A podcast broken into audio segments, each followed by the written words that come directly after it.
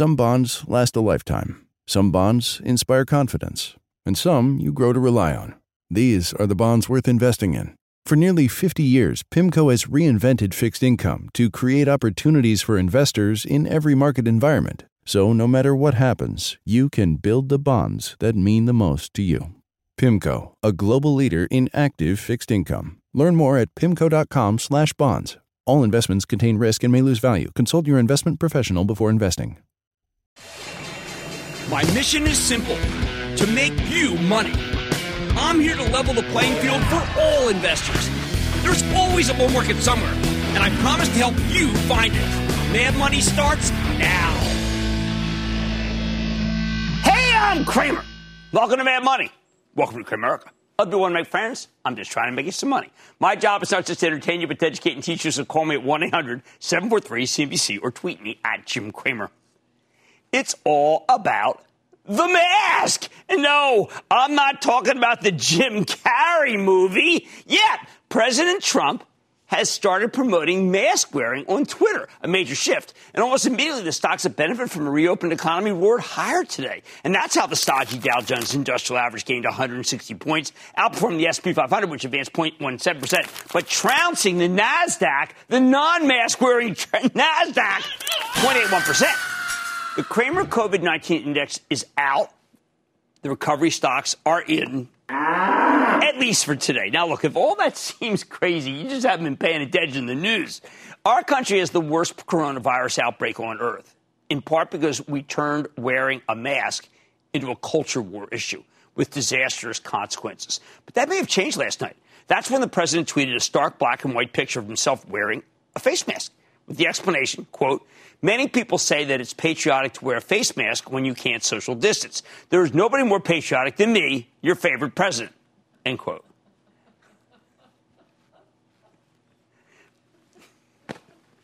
Right. Fave.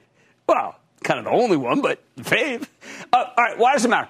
Because because President Trump's been the de facto leader of the anti-mask faction.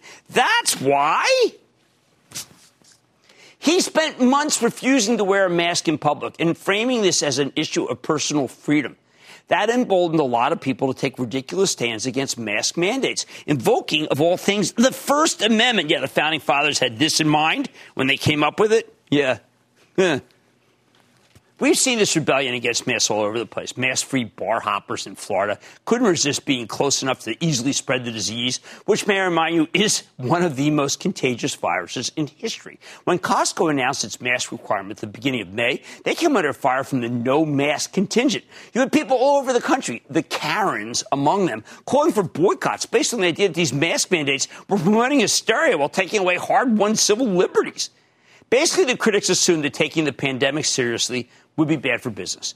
But in reality, taking it seriously is what lets you go get back to normal. Just look at the rest of the world. This never should have been a culture war issue. Costco is simply taking its cue from the CDC. If we can get enough people wearing masks, we can stop the virus from spreading. We'd be in much better shape right now if everyone just listened to the public health experts. Instead, we got surreal videos of people angrily refusing to wear masks at all sorts of stores. A security guard in Michigan actually got murdered for telling a customer to wear a mask. Have you seen Florida Man, by the way? Then last week, the governor of Georgia Brian Kemp suit. This guy's an elected official, so respect that. He sued the mayor of Atlanta, Keisha Lance Bottoms. Why? For implementing a mandatory mask law. Now, there is the Oliver Wendell Holmes of governors. Kemp argued that, quote, her disastrous policies threaten the lives and livelihood of our citizens, end quote. The mayor defended her position as simply being in sync with the federal government's health care ex- experts. Honestly, you know what Kemp sounded like to me? Sounded like a throwback to the older strain of Georgia politics, back when states' rights politicians like Lester Maddox used to defend Jim Crow by framing desegregation as Washington overreach. Back then, they wanted to defend the fraud that was separate but equal. And now they're going to bat to give me convenience or give me death. All right. But a funny thing happened in spite of all this public outrage. First, Costco reported fabulous, magnificent 11% same store sales growth. While the anti mask contingent might be noisy, most people like shopping and safety. I think that they have another principle. They don't want to die for toilet paper. Once other companies realized they could risk ordering patrons to wear masks without losing customers, we saw a wave of mask requirements. Walmart, Walgreens, Target, Kohl's. See, that stock actually went up to CVS, you name it. It's just the responsible thing to do. The move is so pronounced that even when Winn Dixie, the southern chain in the anti-mask heartland, which didn't seem to want to fall in line with masks, changed positions yesterday and announced a mask mandate.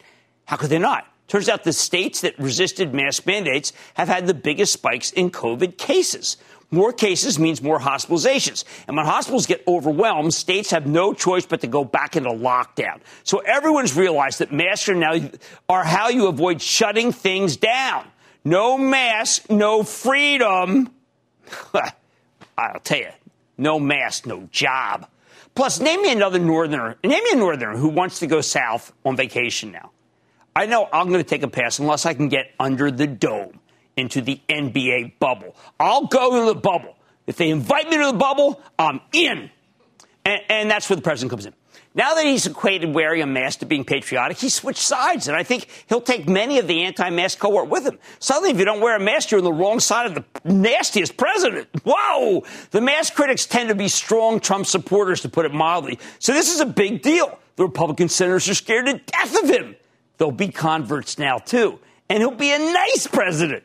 The result, if we can get nationwide mask compliance up to 80%, we can contain this thing like they did in Asia and Europe already. Taiwan, Japan, China, Vietnam, and South Korea have all returned to normalcy. They're actually going to games. They're having a good time. They're enjoying their lives, mostly because they wear their darn masks. As Mark Benioff, CEO of Salesforce, told us when he helped unveil a million dollar contest for young people to design a more enticing mask, we can crush COVID in three weeks if everybody covers their face. Maybe he's being hyperbolic, but there are plenty of informed public health officials who agree. 21 days, and we can get this thing under control. Maybe we can end this darn nightmare that makes us all sit up at night and scared to death and afraid to go outside, at least until we get a vaccine. I wish the president had come around to mass sooner, but uh, never. It's better late than never. His new stance cuts the legs out from under the anti mask crowd. Plus, we now have so many good masks available, including ones that are as comfortable as Hanes briefs, made, of course, by Hanes. Same stuff they use for briefs. Throw in the possibility of another stimulus package coming in. It's no wonder we got a continuation of last week's rally in the recovery stocks. Most of the two thirds of the S&P 500 is still down for the year.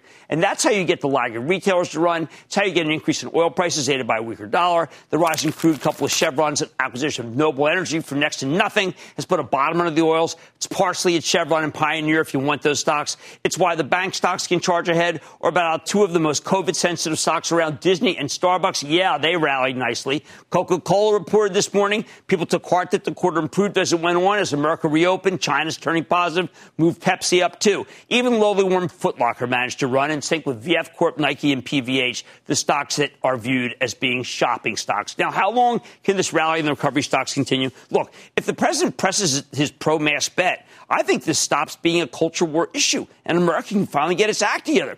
We won't have to hang on every word from the Journal of the American Medical Association or the Lancet about some phase one vaccine trial that may never amount to anything. We can get this thing contained with masks and social distancing, just like the rest of the world. When this outbreak first started, I went all in on masks, buying a stock of them on Amazon when they were still there for the taking for like nothing. Initially, I felt pretty lonely wearing them everywhere and gave some to hospital people, but it was the right move. Remember, masks aren't really about protecting you. They're about protecting other people in case you're infected. Although I know young designers between the age of 15 and 24 are hard at work right now creating masks that protect you and others as part of the XPRIZE.org org slash mask competition that we put together. Bottom line, if the President of the United States keeps encouraging people to wear masks rather than discouraging them, and he just did again tonight promote masks, well, it makes it much easier to flatten the curve because the no mask contingent listens to him, fears him, cheers him. With enough mask wearing, we can beat this thing long before we get a vaccine. Although it's still going to be weeks before we see any progress. So please be patient and don't give up on your mask. Paul in California. Paul.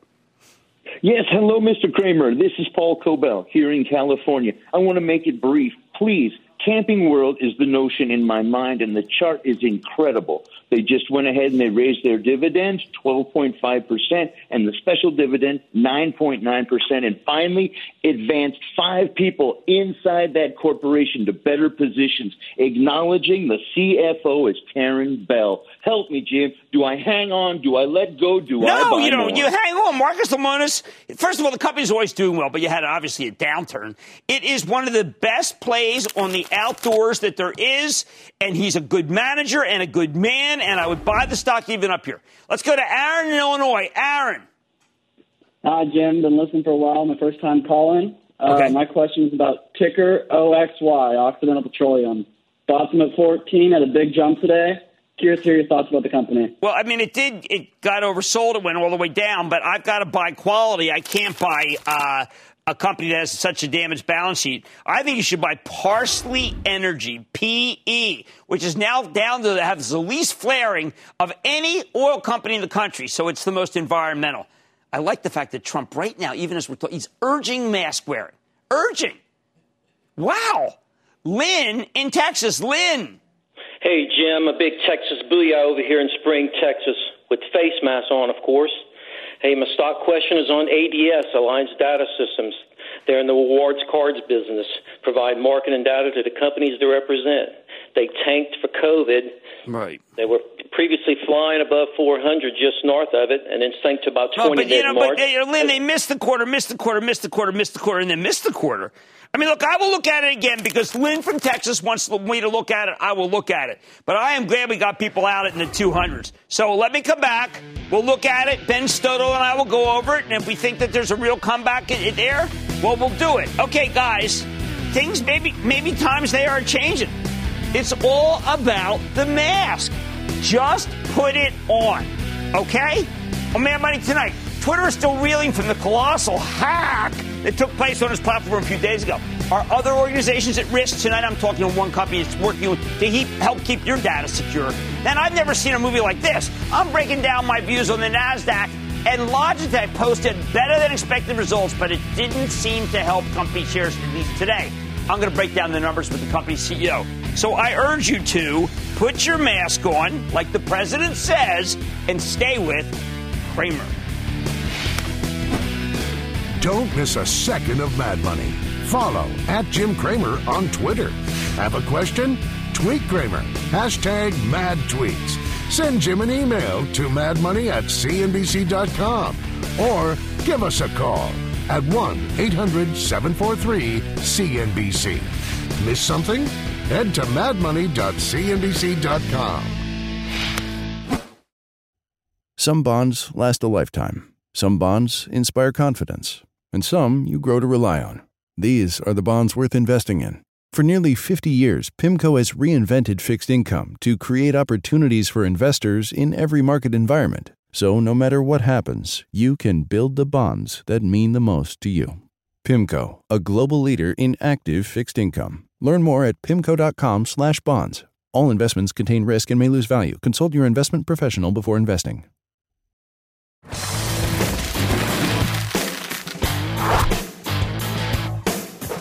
When it comes to the work from home tech stocks, we got a high quality problem on our hands. Many of these names have run so far, so fast, their valuations, ah, they're getting too hard to swallow. Take Cramer family fave Okta, O-K-T-A, the cloud-based security software company that handles login and verification credentials. Some of these extra protection when millions of people are being forced to work digitally from home. Just look at what happened to Twitter last week.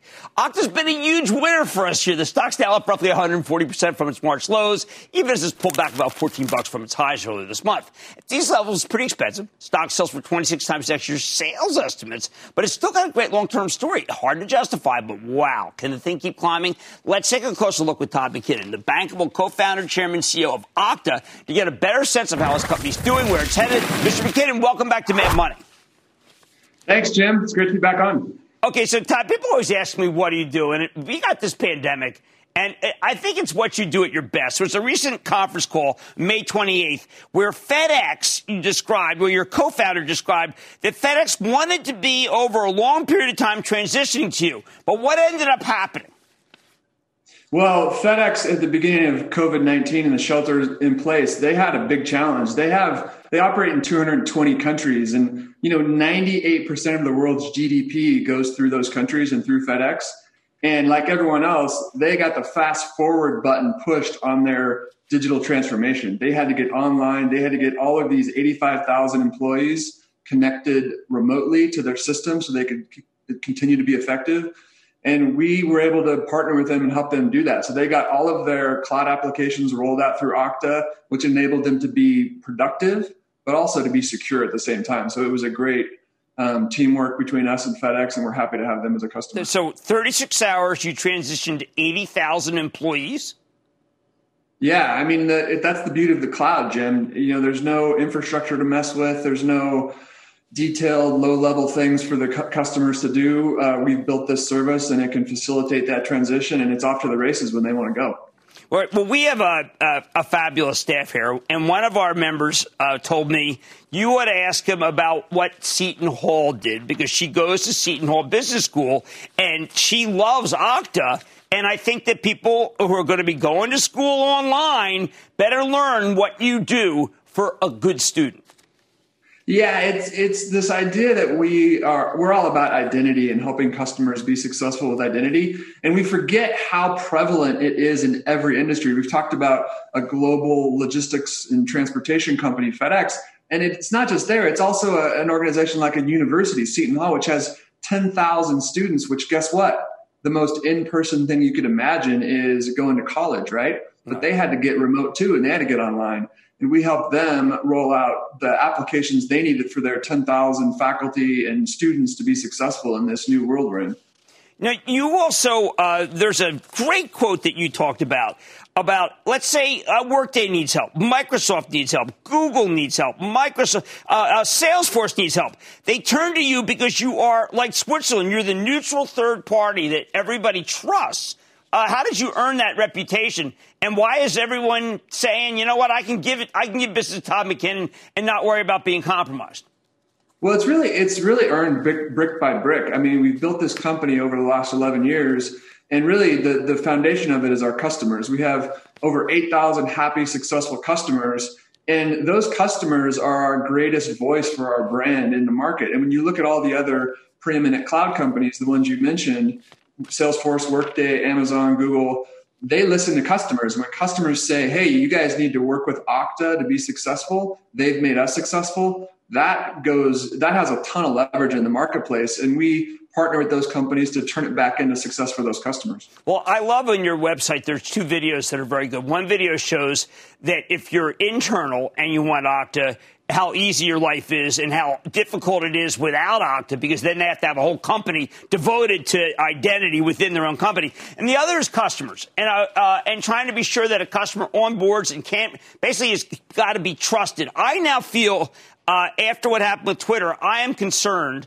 that someone will hack me and say, I think Okta is going to get a takeover bid tonight at $400. Is there any way to assure that that can't happen? Well, I, you know, it's interesting. The, the the world we live in is this information is all available. So we can go on Twitter and we can see what people think. We can collaborate. We can use all these platforms. So it's amazing for for people and for society. But then the downside is these security risks. So the challenge every organization is facing and every person is facing is how do we balance the two? How do we make all this technology reach its potential without sacrificing security? So um, when you when you look at Twitter, it's really important that on Twitter, Jim, you use two factor authentication. You use the tools they provide to make it rock solid.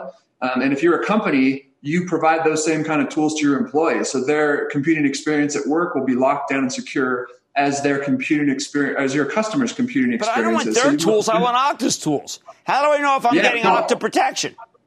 Yeah, well, we'll, I mean, we're happy to we we are happy to provide our tools to anyone, but there's a bigger, and you know, that's our business, of course. But there's a bigger opportunity here, and that is just the consciousness of the whole uh, the whole industry to realize that you know we have to balance security with ease of use, and that's paramount for all of this technology to reach its potential. Okay, so uh, um, I am again concerned, say, about the election. Mm. I want to do mail-in ballot. I don't want to go because I'm afraid of COVID. Uh, how do I know that my that, that the government's going to get that right now? I'm not going to be hacked and my vote's not going to be changed. Well, I, you know, this is talk about technology and the and security being important. You know, another foundational thing of our society is democracy, and there's really nothing more important in terms of our future success as a country and as as a society. So this is really critical. And we recently did a survey where we surveyed 12,000 people in the U.S. and internationally as well, and they their sentiments echoed what you're saying people want to be safe, right? They don't, they want to be able to vote by mail. And we learned something really interesting. We learned that of the people that aren't registered to vote, the big reason why 14% of them aren't registered is because it takes too long to sign up. Oh. It's too hard to register and they don't trust the security of it. And that's an identity problem. So that's so something about, that can help for us. You can yeah, for us. You think about the prevalence of identity and all these problems. We've talked about FedEx. We've talked about Seton Hall. Now we're talking about democracy itself and a challenge to, to, democracy being people can't sign up for it and do it remotely. Yeah, well, so that's exciting for us and, and, and, thinking how we can help do that securely. All right. Well, we're counting on you, Todd, because frankly, after what happened with Twitter, a lot of us are afraid. And I know you'll take care of it because you guys have a great record. Todd McKinnon, CEO of Okta. Great to see you, sir. Thank you. Thanks, you. Jim. We're working hard. All right. Thank you very much. Mad Money's back after the break. What's up, everybody? I'm Graham Bunn. So excited to introduce you to Country Shine, where we're talking all things country music. That's right, and I'm Cameron Irwin, co host and resident country girl at Tinseltown, here to welcome you to the family. Every Tuesday, we'll update you on the latest in country music, culture, and community. And on Fridays, I'll bring on country musicians and all the biggest names in the game. It's a gathering, and we want you here. You can listen to Country Shine with me, Graham Bunn, for free right here on Spotify.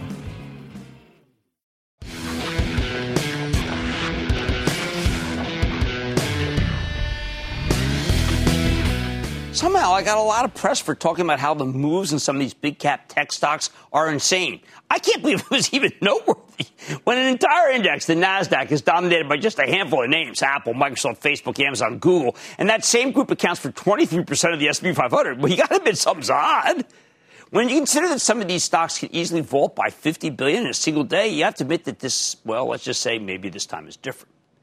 Now, you might think that that sounds pretty uncontroversial. But on Wall Street, these are fighting words. Whenever you say this time is different, it means you're trying to justify something insane. That's not what I intend to do, though. I'm simply pointing out that I've never seen anything like this move, led by a handful of stocks. I am observing, not condoning, not judging. We hear a lot of comparisons to the dot com era, but I think that's ridiculous. While there were some good companies in 1999, like Intel, Cisco, and Qualcomm, you had a lot of, they had a ton of garbage. At best, they were run by jokers. At worst, entire businesses turned out to be big pump and dump schemes. We don't have anything like that right now. This time really is different. The tech stocks that are roaring represent fast growing companies that are incredibly lucrative, which is exactly what portfolio managers want. I think each of these uh, tech titans is what we call sui generis. Their valuations may seem crazy versus the rest of the market, but that's because they're not like the rest of the market. Doesn't make it wrong, just different. They're not like anything I've ever seen. Let's take them one by one. First, Apple's got a $1.68 trillion market cap because they make the most coveted phone on earth, and they now have a gigantic, profitable, and highly sticky service revenue stream. Plus, the 5G upgrade cycle has really only just begun, but you have to believe that's going to be huge for them. There's literally nothing else like Apple. Microsoft has a $1.6 trillion market cap because it owns the PC, not just Windows, but all sorts of important applications, along with a rapidly growing cloud infrastructure business, Azure. There's nothing like Microsoft. Amazon, $1.565 trillion market cap because it's the biggest e-commerce company by far. And it is the best cloud infrastructure business, not to mention an amazing burgeoning advertising business. This is a company that's proved its mettle as the best way to get anything during the pandemic. That makes most of us afraid to go out, so we stay home and order from them. There's nothing else like Amazon. Alphabet has a $1 trillion market cap because it owns search with Google and it owns video with YouTube. They're essential to advertisers. There's nothing else like Alphabet.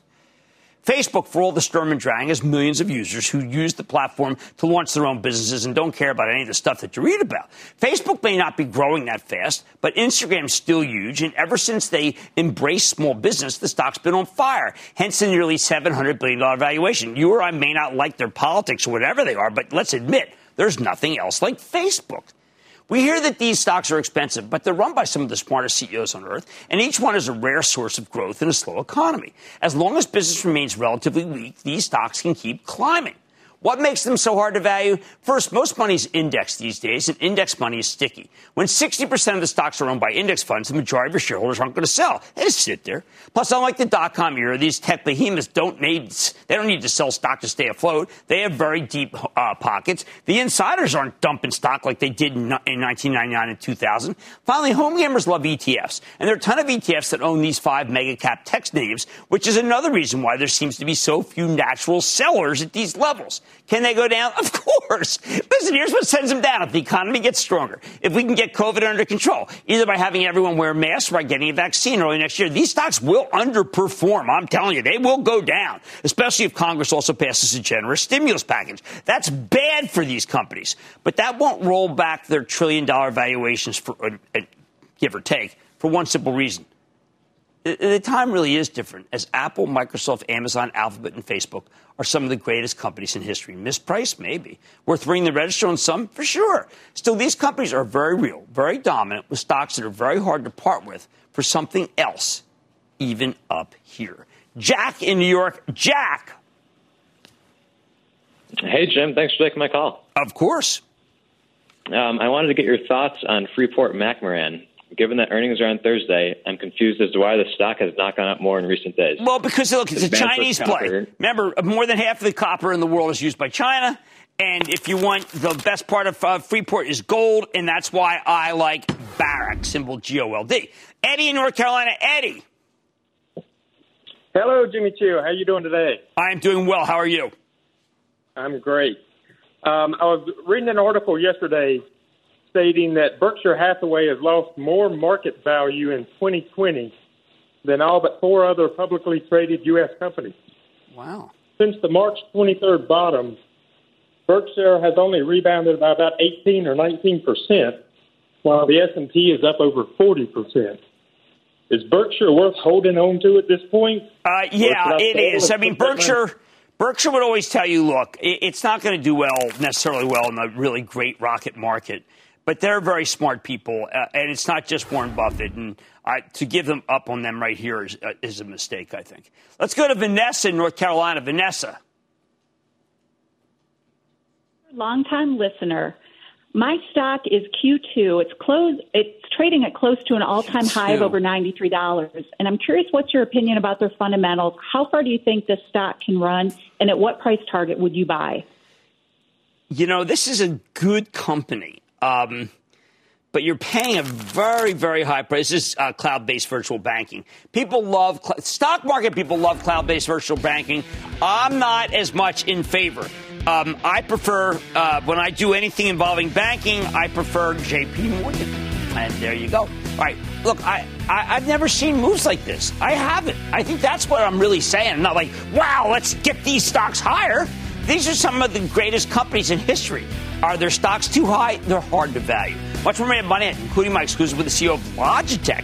As schools around the country mold reopening plans and remote working, working continues, is it worth considering the stock here? I'm talking to the CEO after earnings. Then Plug Power, one I know you love, has surged in this market. But is there still more room to run it for this remarkable, just huge Zoom effort? Well, I got the CEO. And the lawyer calls rapid fire in tonight's edition of the Lightning Round. So stay with Cramer.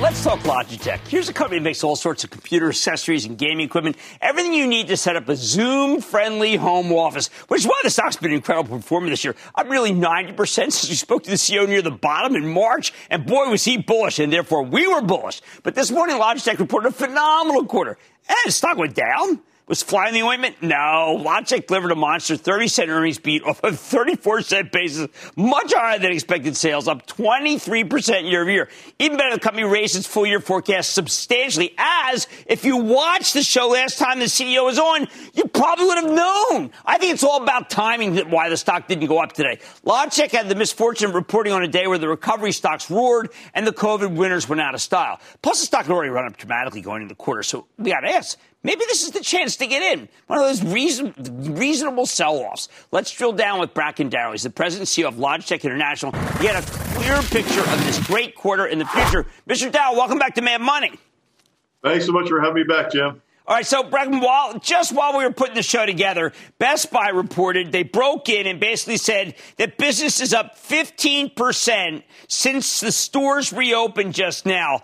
I know you do business with Best Buy. This must be an unbelievable time this last couple of months. It's been a remarkable time. You know, we uh, first all the you know all the business moved online, and then people like Best Buy did had actually performed surprisingly well moving their business online. And now that the stores are back open, I'm not surprised they're up 15%. Do you think that if COVID were, uh, it's not going to happen, but if COVID were put out of its misery tomorrow, um, would some of these things go back to the way they were, or are you so embedded now that we should be thinking this is secular and it's just going to keep happening regardless? I think uh, you know we we've been after these secular trends. I've been on your show and talked about them before. Video everywhere, the rise of esports, uh, work from anywhere, including your home. We view these as secular trends for years, and so we see this as just one big acceleration without going back. This is this is kind of a one way street. Uh, it looks like because I was looking at European numbers, it's this is not an American story. Your Asian numbers, again, not an American story. These are very impressive growth. In some ways, Asia bigger than here. Yeah, I mean, we were up 33% in Asia, 20, 23% in the U.S., so or in the Americas. So it, Asia was even stronger. And Asia, as you know, is dominated by China for us. And China is farther along on the pandemic road. So it, it gives us a lot of optimism for the long term. Uh, I saw this percentage uh, increase in webcams. I, I mean, I guess you're not going to have a PC without a webcam, right? You just, well, you know, you can't. A lot of PCs are embedded, but a lot of people have uh, laptops they have to they have to put somewhere. And they get awkward angles. Webcam gives you a good one. Also, you get a much better picture if you have a high quality webcam. So, of course, I'm incredibly biased, but but webcams, our webcam business has done extremely well. It's it's uh, it's flying. No, look, I, we see a lot of guests since the pandemic started, and I wish that they had the re- the resolution that you have in your picture. Uh, a lot of it is just is trash, and it's just because people haven't called Logitech or gotten it wherever you can get it from because your stuff is high quality and it's not that expensive. And I, to me, I, Chuck Robbins will be mad at this, but it seems like the same quality as WebEx. I don't know. WebEx is great, and I don't mean to like WebEx is an amazing product. I was on it yesterday, but you have a similar look.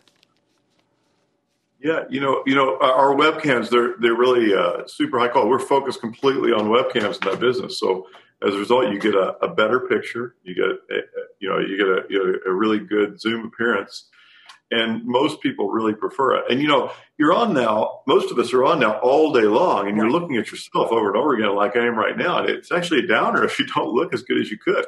So, getting one of our webcams does kind of pay off, even psychologically. No, I know. I mean, I, one of the reasons uh, why Estee Lauder is doing so well is because of the zoomy issue. People hate yeah. how they look. So you're right. If you look, I mean, the resolution's so good here, you got to throw some makeup on. Yeah, exactly. Absolutely. And and you can you can get makeup or you can get a Logitech webcam. Who'd have thought we compete with Estee Lauder? True. All right, gaming up 38%. Activision Blizzard, Take Two, okay. EA, Logitech did better than all of these. So you are the arms merchant to the gamers. Well, we we are we are. You could call us the arms merchant. You could call us the Nike of, of, of esports, but we're the we're the company that tries to equip those gamers, whether they're pros or or people who want to be, or just people who just want to have fun. And then last, uh, I don't think. Look, I, most of the colleges, I don't think they're going to be able to go back. I mean, should they be ordering Logitech stuff now? If they wait till back to school, will there be enough?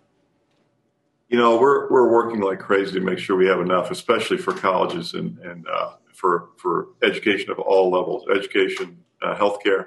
So we're we've really expanded our capacity of webcams to make sure people are ready, or we're ready for the for the what we think is coming. You might have seen our our um, iPad accessories business was up twenty percent, but but it was up fifty percent in education. And when we look out ahead of that, we see an even higher growth curve. So I think education is going to be really big for us. I think you're going to have every, you're going to need one to one student to, to computing device.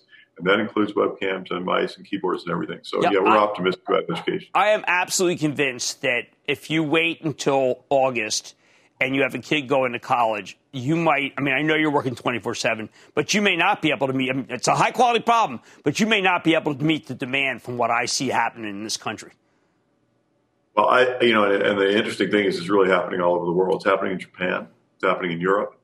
And we have a very strong education business right now in Japan. So I think you're right. And, you know, we're we're we're bullish on education for our business. We're bullish on healthcare. Those verticals look super strong. Uh, and then, of course, it's just the broad work from home is not going to go away. You know, people have been get, people are getting used to this, Jim, and, and people are liking it. They may oh, want to go back to socialize, but they want to work at home a lot too. All right. Well, look, congratulations on an amazing quarter, which again, you told us what you could do when you were on with us. You've always been straight with us, and I love you when you come on, okay?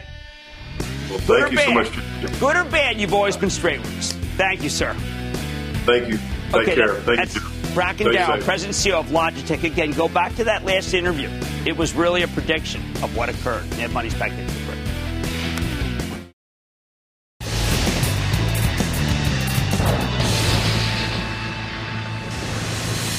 It is time! It's time the lightning round! What's up, Raptors? One of the seasons. And then the lightning round is over. Are you ready? Ski down over the lightning round. We'll start with Quinn in Georgia. Quinn. Jim, thanks for all you do, and more importantly, thank you to your incredible staff. You've got oh, they are so smart. Smart people. Um, Jim, I got uh, a stock question for you uh, with the push in rural broadband and a lot of call option activity. What is your take on um, CommScope? C O O C O M M. I don't know, man. That stock has been completely hammered. I hate to recommend a stock on a takeover basis. It's been doing quite poorly. Uh, I'm taking a pass on that $9 stock after this little bluff, uh, biff up right here. Let's go to Sherry in Illinois. Sherry. Booyah, Jim. Booyah, Sherry. Thanks for taking my call and doing this show. Oh, thank um, you.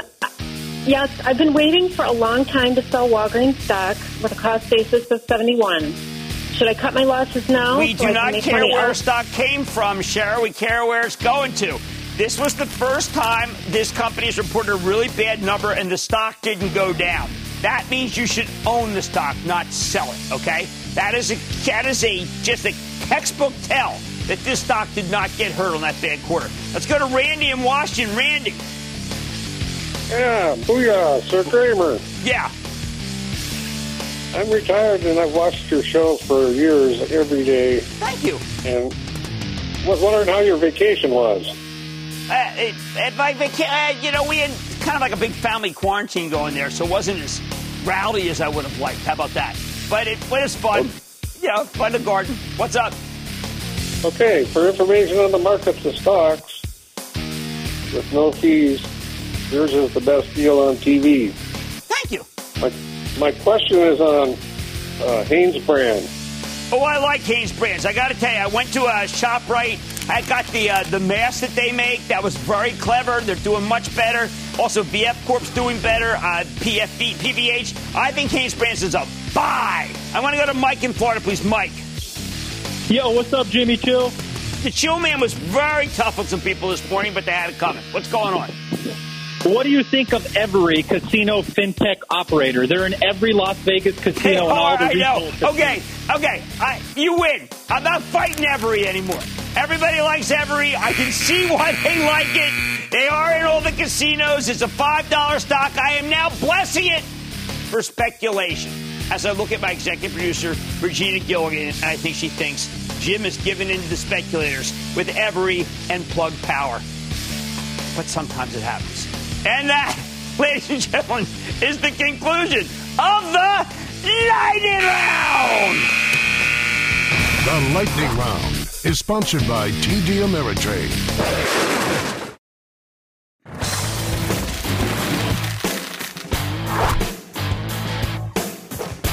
We've seen some incredible moves in the hydrogen fuel cell stocks. Thanks in part to the fabulous run in Tesla. Everything connected to electric vehicles, it's become red hot. But we've been burned by the fuel cell stocks before. Every few years, they come back in style in the Wall Street Fashion Show, then fall apart again because the technology, well, let's just say it's too early. Still, I got to wonder, could this time be different? Are fuel cells an idea whose time has come? Consider the case of Plug Power, which makes fuel cell technology for a more efficient type of forklift, one that can be charged much faster than legacy models. In other words, this is a now real company, real customers, including Amazon, Home Depot, Walmart. But Plug Power also uh, has some grand ambitions. They want to be a component supply to the electric vehicles business as soon as the infrastructure is in place to support cars and trucks powered by hydrogen fuel cells. That ambition is why the stock's been able to more than double since May. Again, Plug Power has been a publicly traded company for more than 20 years, and historically, fuel cells have been a bad bet. This time, though, Plug Power's got real revenue, and they had positive earnings before interest, taxes, and depreciation and amortization last year. They just closed on two important acquisitions that make them more of a vertically integrated play on the hydrogen fuel cell business. Stocks had an enormous run, and I could see it going either way, which is why we need more information. So let's check in with Andy Marsh, the president and CEO of Plug Power, to get a better read on his company and its prospects. Mr. Marsh, welcome to Mad Money. Well, pleasure to meet you, Jim, and please call me Andy. All right, Andy, I will do that. So, okay. Plug Power's been an exciting stock for a long time. It's had its ups and its downs. Is that era now over, Andy, given these two acquisitions and the base of clients that want hydrogen fuel cells? Well, Jim, when I take a step back, during this recent pandemic, 25% of retail food in the United States moved through Plug Power's products. And many of the internet home retail that people have received came through Plug Power's products. So as you mentioned in your introduction, this is a real company with real business. The acquisitions actually completes the complete total system solution we bring customers. So for Amazon, we built the hydrogen stations. We provide the fuel cells. We provide the aftermarket service. And now we can provide them green hydrogen. All right, so let's talk about that. You have said and committed in all of your publications that you will new, never do anything but green. That that is just the way of the world for you. Why is this the cleanest fuel? You know, when you think about green hydrogen, you have to think about the feedstock. And I think people understand clearly if you take solar, you take wind, if you take hydropower, and you combine it with Plug Power's electrolyzers, the output's green hydrogen with zero carbon footprint. And Jim, we're not, we're not doing this because, you know, we're doing this because our customers told us they want green solutions. And this is how we went about solving the problem they put in front of us. All right. So Elon Musk, who is revered in this country, at least in the stock market part of the country, famously called fools called you that this is fool cells, yeah. not fuel cells. So why should I believe you over Elon Musk? I think Elon Musk has done some of the coolest things in the world landing a rocket in the middle of the ocean, building Tesla. But you know, uh, when you start thinking about why batteries don't work, especially for commercial vehicles long term, especially things like class three to class eight trucks, fuel cells are one tenth the size and much lighter. So, you know, as DHL told me, do they want to be carrying battery, batteries around in their delivery vans? Or do they want to be delivering packages? So I listen to DHL, people buy products. But I got to tell you, I'm hoping one day Mr. Musk buys from Plug Power because we'd be happy to work with him. Okay, now, I mean, this is very exciting. I have been a huge believer in the gas business. I mean, whether it be Linde, whether it be uh, uh Air Products, you bought a hydrogen company. I mean, how did you get that? And where does that make it fit in so that you can actually make the end market product cheaper and more efficient? So, Jim, first, uh, I am the biggest seller of hydrogen today for fuel. And you're right, I buy today hydrogen from good people like Linde, who's been a good partner for Plug Power for a long time. But when we look at competitive landscape long term, so much of it has to do with the lower cost of renewables. And if you're thinking about solar power and wind power at four to five cents a kilowatt hour, you can you can provide hydrogen at the same cost as you can producing that hydrogen from natural gas. So if you're a customer like Walmart and you have sustainability goals, Are you going to buy gas, which is coming from a fossil fuel, or gas, which is carbon neutral? And I think our customers told us they want gas that's carbon neutral. And I think many of the folks that we buy from today could be partners in the future. Okay, well, the, you do have partners uh, that own stock, uh, and these are great partners. Have they ever talked to you about registering their stock and selling it, or do they want to be in with you for the long term as a real partner, not just an investor? I, uh, you know, those those those customers have been in the company for three to four years, and uh, they continue to look at ways to expand and build plug power well beyond those fuel cells you see behind us. They're quite interested in our hydrogen plant and our activities. They're quite interested in on-road vehicles. They're quite interested in large-scale backup power systems. So they spend a lot of time with us developing our product and technology roadmaps for the future. We wouldn't be the largest manufacturer in the United States today of MEAs, which is the critical component in fuel cells, without the encouragement and support of people like Walmart. Well, is there any way, and I'm sure Walmart wants this too, but is there any way? I don't know how you make a stock less volatile. You're uh, uh always in the top 12 for the Robinhood traders. Uh, your stock is what I call football. They buy it, they sell it, they buy it, they sell it. When are you going to get that institutional base that will make it so Plug Power is right alongside a, a lot of the great, uh, uh, uh right alongside an Air Products, or right alongside some of the um, uh, companies that make um, other forms of energy, so that it's not crazily traded? So, Jim, uh, first, I'm happy with, to have all my shareholders. But if you go back 12 months, our institutional ownership was about 25%. Today, as we speak, it's over 45%. And just to give you a feel of the institutional interest, over the last 60 days, over Zoom like this, I've done over 130 one-on-one investor meetings. Wow. That's how much institutional interest there is in this stock. Well, look, I got to tell you, as soon as I saw you do those two acquisitions, I said, I got to get Plug Power. And this is not the Plug Power that I'm used to. This is a vertically integrated energy company. Sir, thank you so much for coming on Mad Money. It's great to meet you, Andy. Thank you, Jim. What a pleasure. Thank you. That's Andy Marsh, President CEO of Plug Power. Look, everyone knows that I was dismissive of Plug Power until these acquisitions and these partners. And I got to tell you, I, call me a believer. Mad Money's back after the break.